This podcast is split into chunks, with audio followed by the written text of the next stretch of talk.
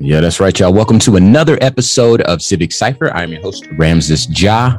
You know, usually I'm Q Ward, but today I am Grayson's father. Mm. Yeah. Stick around your radios because we have a lot to talk about, a lot of which will bring some context to uh, that statement Q just made. Um, in addition to that, it is now uh, a week and some change since the shooting, uh, the massacre in Uvalde, Texas. They claimed the lives of 19 school children. And we have a lot more information for those that listened to last week's episode. Uh, you know, we we had limited information going into that, um, but we have a lot more that we need to break down and really re-examine.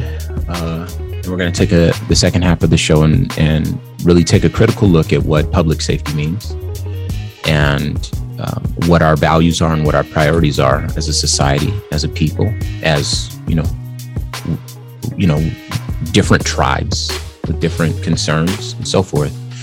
Um, and of course, this is the place to have those conversations. So uh, definitely be sure to stick around for that. Um, we're also going to uh, breathe some life into uh, Memorial Day. We know it's past, but because of the way the scheduling of the show works, we didn't want to just not, you know, give any shine to it. So we're going to take some time to uh, over to dig into the overlooked Black history of Memorial Day. So forgive us for being tardy on that, but as you know, um, sometimes we have to respond to things that are timely in the news, which makes us have to adjust what we talk about, but that doesn't mean that the adjustments means that the things we've adjusted are less important. So again, a lot to stick around for, but first and foremost, let's uh, talk about some ebony excellence. Let's start off on a high. How you feeling, Q? Shall we? We shall. So this one comes from Black Enterprise. Um, the founder of Slutty Vegan Restaurant gifts LLCs to entire Clark Atlanta's class of 2022. Now, let me uh, bring you up to speed. For those that don't know what Clark Atlanta is, it is a historically black college. Um, and we shorten that to HBCU, which stands for uh, Historically Black College or University. Um, so, again, uh, the restaurant owner Aisha Pinky Cole surprised over 800 graduates of her alma mater, Clark Atlanta University, with a kickstart to launch their own businesses. The Slutty Vegan CEO spoke to the class of 2022 during their commencement ceremony on Saturday and gifted the entirety of the class a limited liability company or LLC. Uh, this is uh, according to Fox 5 reports. Uh, they're based in Atlanta as well.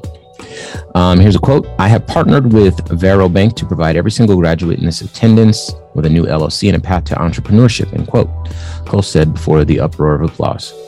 Um, and she resumes Every single graduate in this audience will leave this stadium as a business owner, she proclaimed.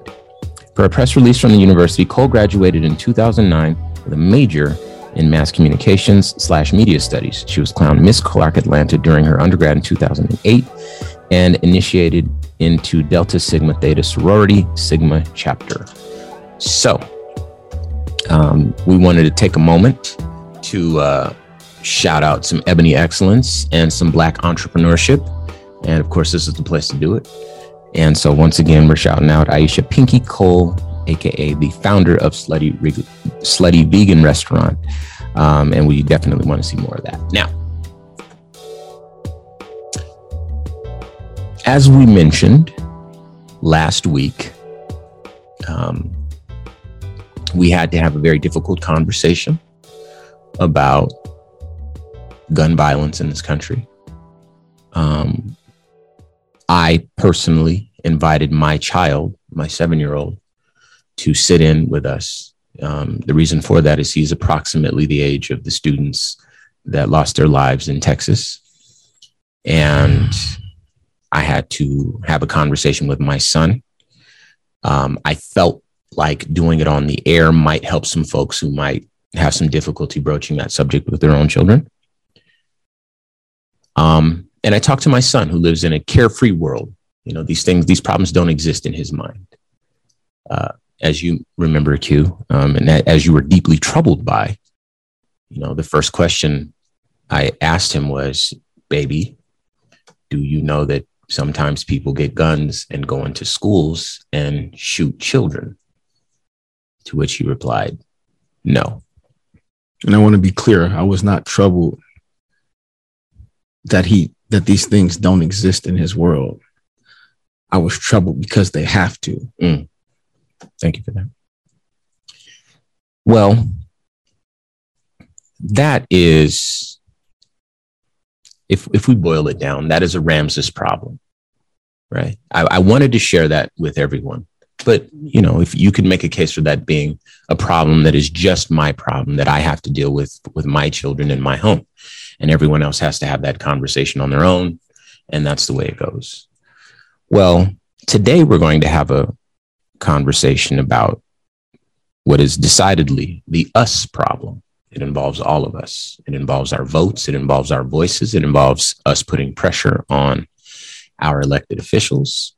It's about us taking a stand and changing the culture, changing the narrative um, in our day to day lives, in our communities, and in our cities, and in our countries. Um, And one of the things that I think may serve as a catalyst to this is what we now know happened in Texas, where when, when you say catalyst, expound a bit. I, I know that I'm an optimist, so catalyst might be a strong word, but on this show, um, if you're a longtime listener of this show, you know that we bring light to a lot of myths that are associated with policing in this country. More police officers makes us safer, right? Very much a myth. Um, you know, uh, the only thing that can stop a good guy with a gun is a bad, or sorry, only thing that can stop a bad guy with a gun is a good guy with a gun. Myth. Um, police are heroes, largely a myth, with some examples that actually do they are heroic, and we've talked about them on this show. I you think know, I think some people are heroes. Some people, there we go. They just so happen to be officers. Right. There we go. That's the, a great way the to say occupation it. itself is not, does not make you inherently heroic. And that's exactly what we're going to talk about today. Um again, if you're a longtime listener of this show, you know that we shed light on a lot of the terror that is uh, endured by Black and Brown communities at the hands of police. A lot of it is unfair. A lot of it is unfounded. A lot of it is unnecessary. I'm not trying to say that all people in all Black and Brown communities or other marginalized communities are innocent. I would never say that.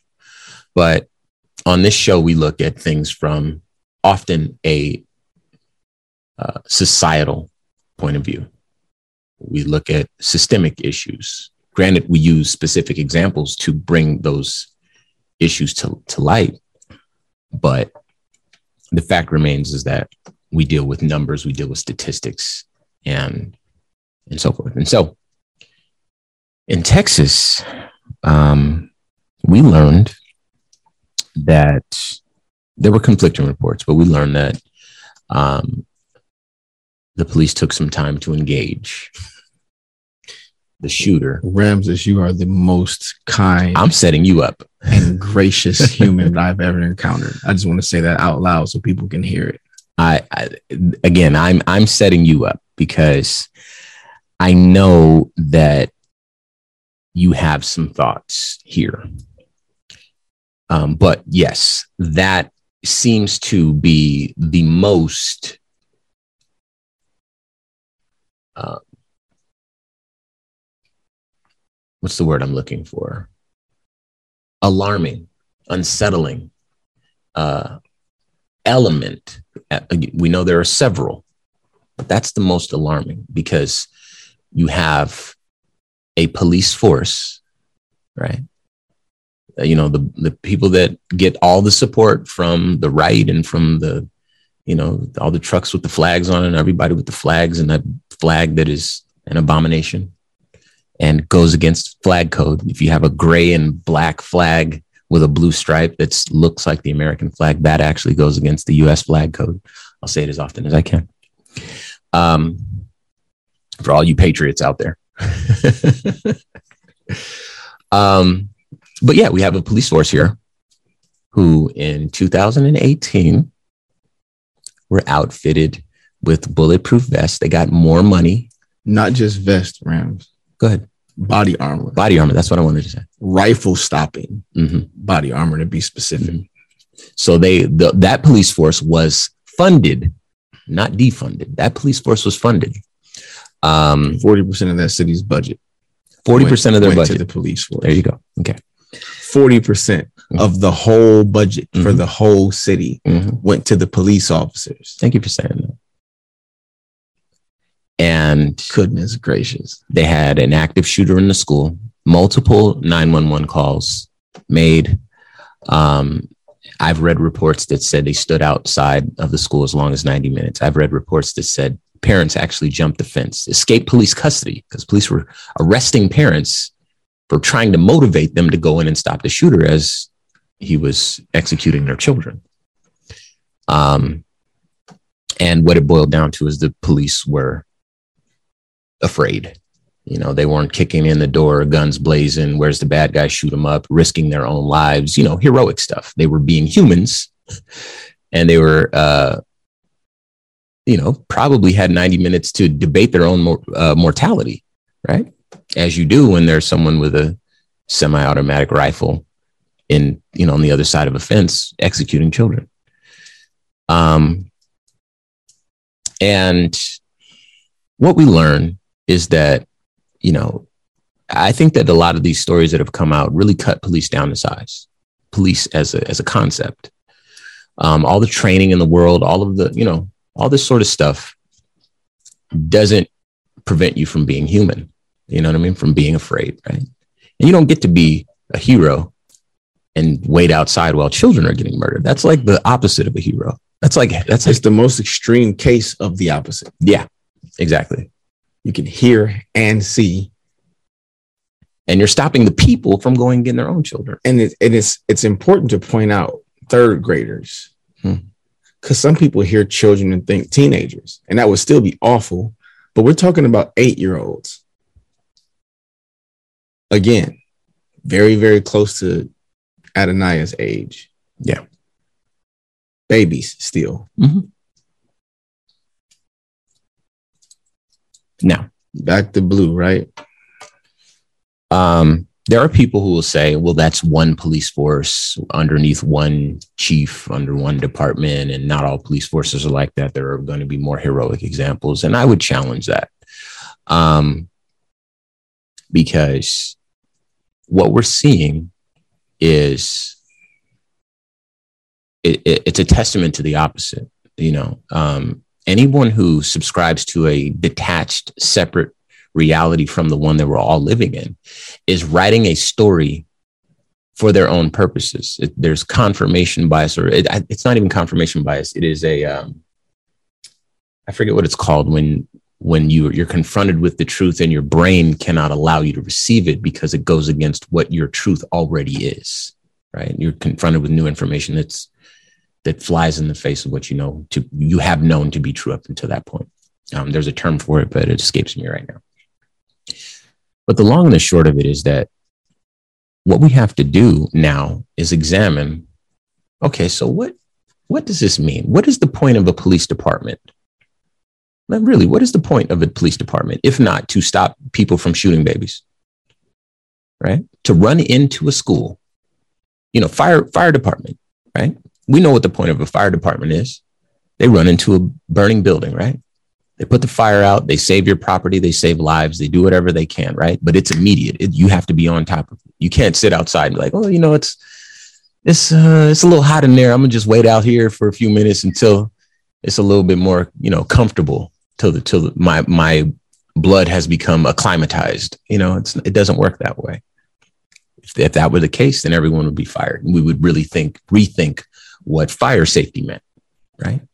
But we have this sort of binary mentality in this country where um and and I'll I'll be honest and I'll be to the point this time because I do like to speak in code sometimes or be cryptic because I don't want to offend anybody.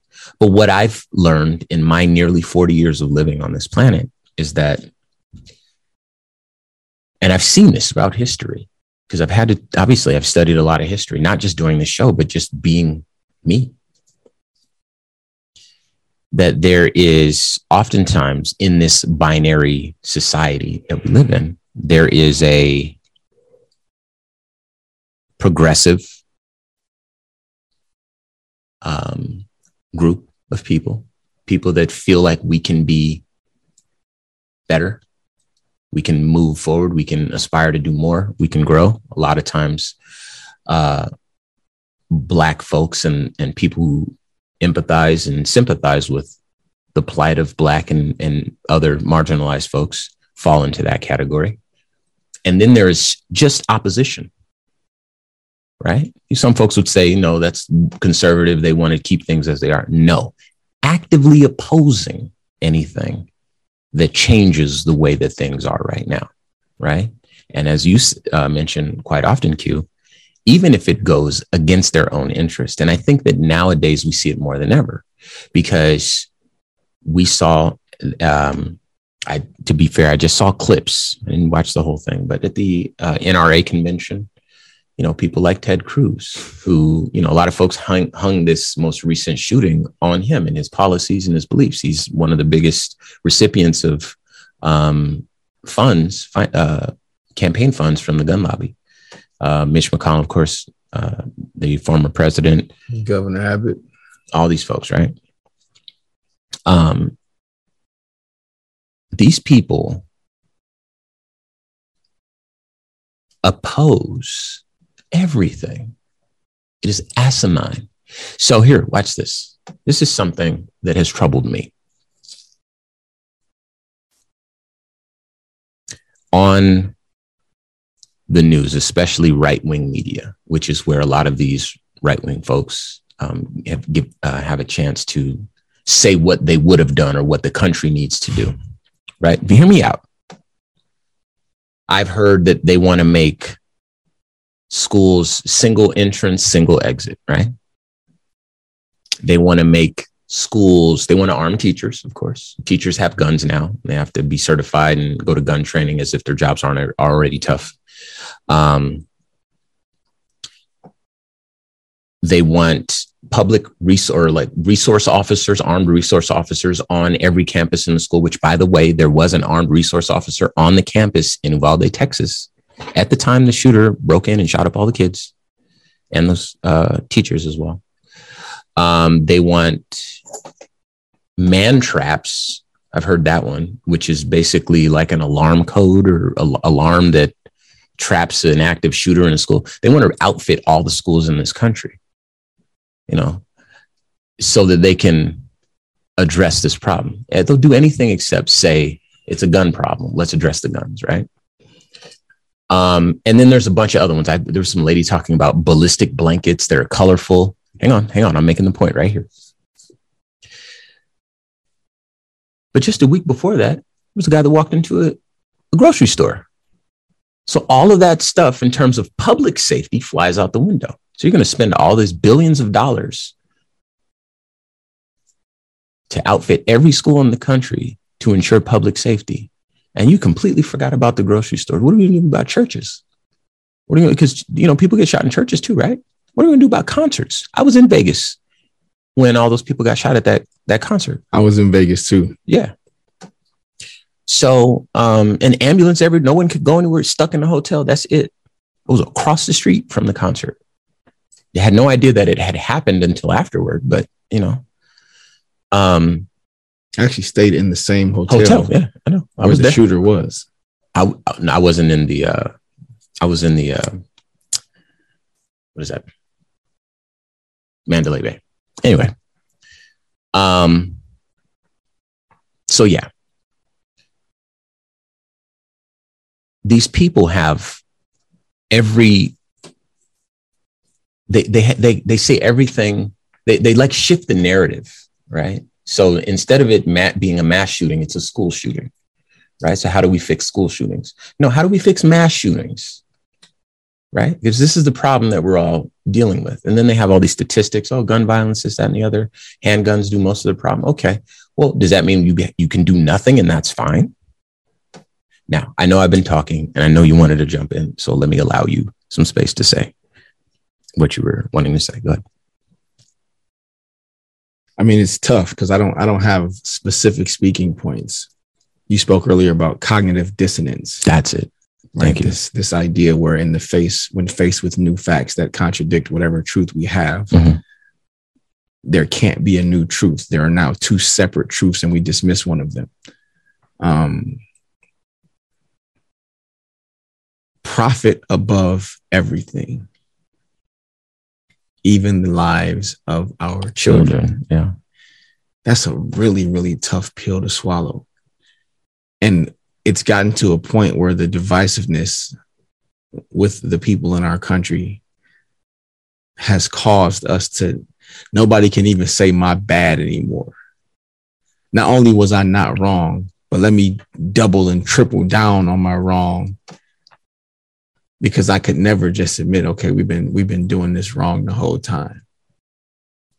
Right? Guns are not the problem. We need more. More armor, more guns, more of whatever is going to help my constituents make more money. Not what's going to make our people, more specifically our children, more safe. How can I make the people who give me money more money? Um, it's very, very troubling. And, you know, in our next segment, I, I, want us to actually read some of these details so people can that don't know can hear some of the things that actually went on that day at that school while these children were being murdered. They were present while these children were mm-hmm. being murdered mm-hmm. and actively doing nothing to stop it. And I heard you, um, I laugh in jest when Ramses interjects hope into stories and situations that have shown us enough times by now that they are completely hopeless. These people do not care about us. They only care about themselves. Because even if they cared about their own children, this would be an issue their children go to school. They go to private schools, you know, and communities that they think are safer, right? Because these shootings at these grocery stores and these schools, in these last, most recent cases, the victims look like us. But we have been shown that even when the victims look like them, that they don't care right? Because those victims are probably less fortunate than them. It's not just our minorities that get stomped on, it is our poor, no matter how they look. But they've done such a masterful job at the divide that the poor that look like them think, vote, and act like them. As you said, against their own best interest even when all the statistics and all the data and all the stories and all the videos show them, they don't care about you either. They've just done such a good job convincing you that they do, that you'll fight to continue to support the world that they've created for themselves as their boot continues to step on you and us. I don't think anything illuminates that point any better than a man saying we need to install traps at the school to catch active shooters. We need to install traps at every school to catch the active shooters. Okay. Okay.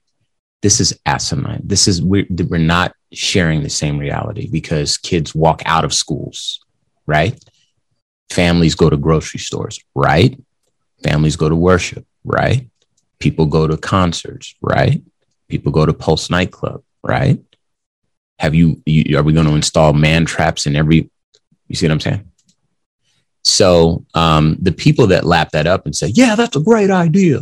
Yeah we need that. You know those folks that was a good accent one uh, those folks um, those are the people we need to have important conversations with. And it is now your responsibility to have that conversation. But we're going to move on